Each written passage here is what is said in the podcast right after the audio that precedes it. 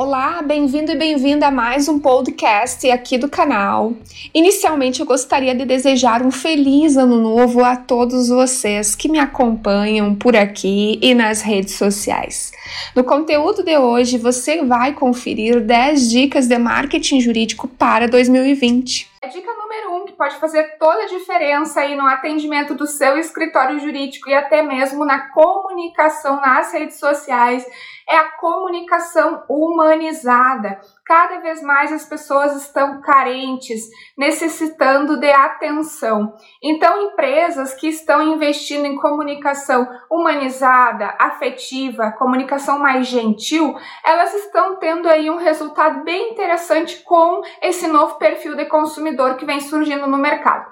Temos o exemplo do próprio Nubank, você já deve ter visto nas próprias redes sociais do Nubank, ou se você já trocou algum e-mail, que eles têm uma comunicação bem mais afetiva com o público-alvo. Então, investir em comunicação humanizada, interagir com os seguidores, com os clientes, com os prospects, né? Criar relacionamentos no mundo online pode fazer a diferença no seu escritório jurídico em 2020. E a tendência é cada vez mais aumentar o número de empresas e de escritórios jurídicos que se adaptam aí à comunicação mais afetiva, mais humanizada.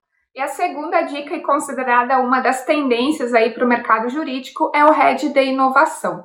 Tá? Já tem vários escritórios jurídicos que têm esse profissional voltado aí a metodologias, a novos estudos voltados à tecnologia e implementações internas dentro do escritório.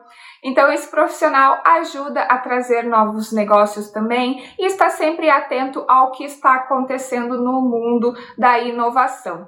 Fique de olho nessa tendência, porque pode ser muito vantajoso para o seu escritório jurídico se você está passando por um processo que deseja modernizar a sua advocacia. Ter um profissional voltado à inovação dentro do escritório pode auxiliar muito. Terceira dica: canais próprios de comunicação. Cada vez mais escritórios jurídicos estão desenvolvendo seus próprios canais de comunicação. Blogs mais completos, onde constam artigos, vídeos, podcasts, uh, chatbots para conversar com os clientes, aplicativos. Então, pode trazer aí um benefício para a aproximação junto ao cliente. Então, é uma boa opção para escritórios jurídicos que desejam investir em canais próprios de comunicação e também é uma das tendências porque você vai colocar todas as informações necessárias do seu escritório jurídico em um único lugar. E a quarta dica, construa conteúdos relevantes, tá? Eu já falei sobre isso aqui no canal, tem inclusive uma playlist sobre marketing de conteúdo e sobre a importância do marketing de conteúdo em qualquer área.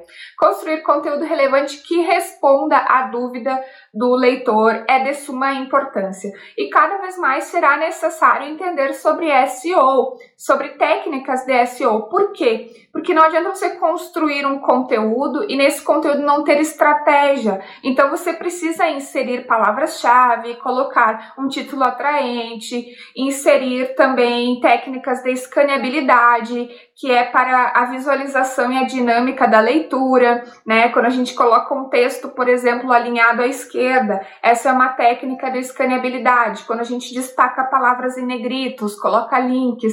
Então, é importante entender cada vez mais essas técnicas de SEO através de artigos, conteúdos. Uh, tem um vídeo aqui no meu canal onde eu dou algumas dicas para você aparecer na primeira página do Google. Vou deixar aqui na descrição desse vídeo também. Então, cada vez mais construir conteúdos relevantes. Por quê? Porque nas redes sociais, é, cada vez mais o engajamento está caindo. Então, as redes sociais elas vão uh, destacar mais conteúdos que são patrocinados. Na advocacia, alguns estados proíbem a prática de posts patrocinados. Então, se você construir conteúdos que sejam aí realmente relevantes, né, que, que sejam interessantes ao olhar do seu público-alvo, o seu conteúdo ele pode se destacar, né, sem ter que anunciar. Então é importante que você coloque para 2020 no seu planejamento a produção intelectual, né? Comece a estudar técnicas de SEO, aqui tem alguns vídeos legais. Eu tenho um curso sobre produção de conteúdo na advocacia que você também pode aprender muitas coisas legais para melhorar aí o seu posicionamento no marketing de conteúdo.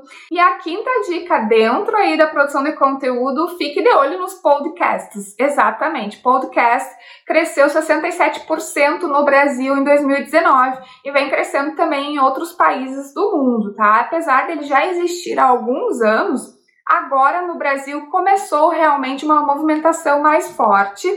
Muitas empresas estão produzindo conteúdos em áudio e você também pode produzir conteúdos em áudio na advocacia. Você pode, por exemplo, criar um programa quinzenal, um programa mensal.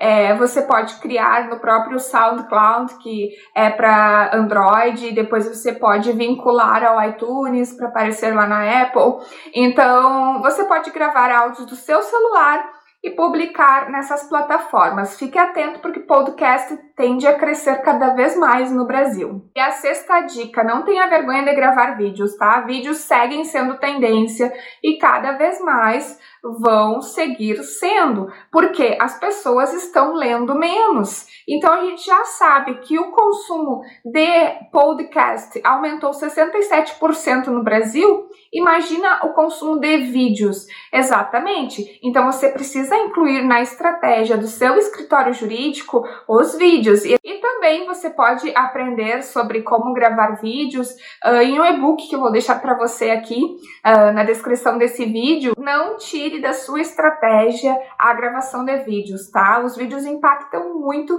e o engajamento é muito bom nas redes sociais.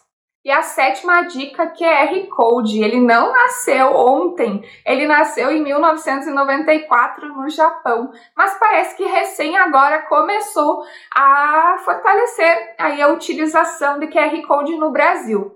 Muitos escritórios jurídicos estão utilizando o QR Code em petições para linkar a links externos, né, direcionar a links externos, também estão utilizando em materiais físicos como folders, como cartões de visitas, apresentações. Então, você também pode inserir aí nas estratégias do seu escritório jurídico a utilização de QR Code.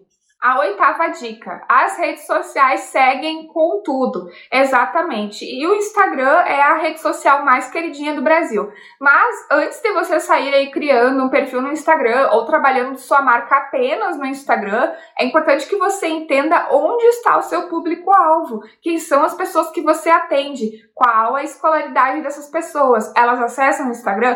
Então você precisa entender muito bem quem é o seu público-alvo para identificar os canais corretos de comunicação, porque às vezes pode ser um tiro no pé você ter perfis em todas as redes sociais, né, produzir conteúdo para todas as redes sociais e não atingir o seu público-alvo. Então você tem que entender realmente onde está o seu público-alvo para poder gerar conteúdo e ter um engajamento bem melhor e uma interação favorável para sua marca.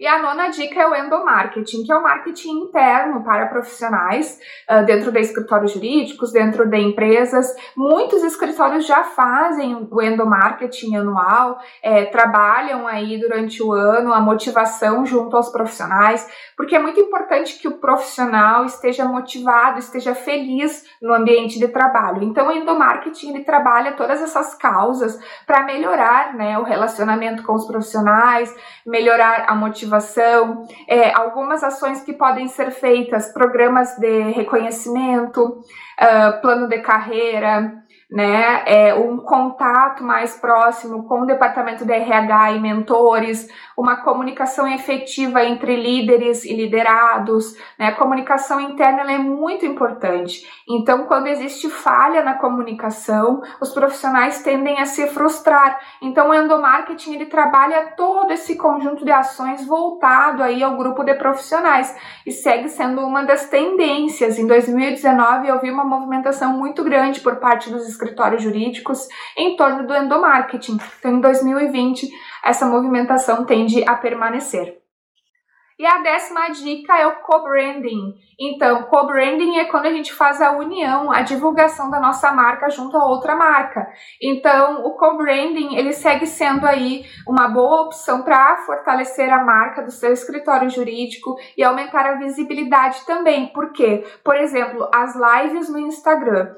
Quando eu faço uma live com outro profissional, eu estou gerando um co-branding, porque nós estamos divulgando a marca em ambas as redes sociais e estamos divulgando as nossas duas marcas. A gente está fazendo uma união de divulgação. Isso faz com que a rede social ela aumente o número de inscritos, né, de seguidores, aumente o engajamento também, porque outras pessoas vão conhecer a minha marca. Então, normalmente a gente tem aí um propósito por trás desse co-branding. É claro que não só fortalecer a marca, mas também levar algo útil para a sociedade. Então, o co-branding ele gera aí duplicidade de visualizações, duplicidade de divulgação da marca no mercado e pode ser algo bem interessante, até mesmo é, fazer uma palestra em parceria, um webinar em parceria com outro escritório jurídico, outra marca, para fortalecer aí e trazer novas pessoas para o lado da sua marca, novos seguidores. Então, esse foi o podcast sobre estratégias de marketing jurídico para 2020. Espero sinceramente que você tenha gostado desse conteúdo e aproveite para compartilhar com os seus colegas da área jurídica para aumentar esse grupo aqui no Spotify, no SoundCloud, no iTunes, onde a gente pode compartilhar esses conteúdos interessantes para você que é adepto ao podcast ok? Um grande abraço.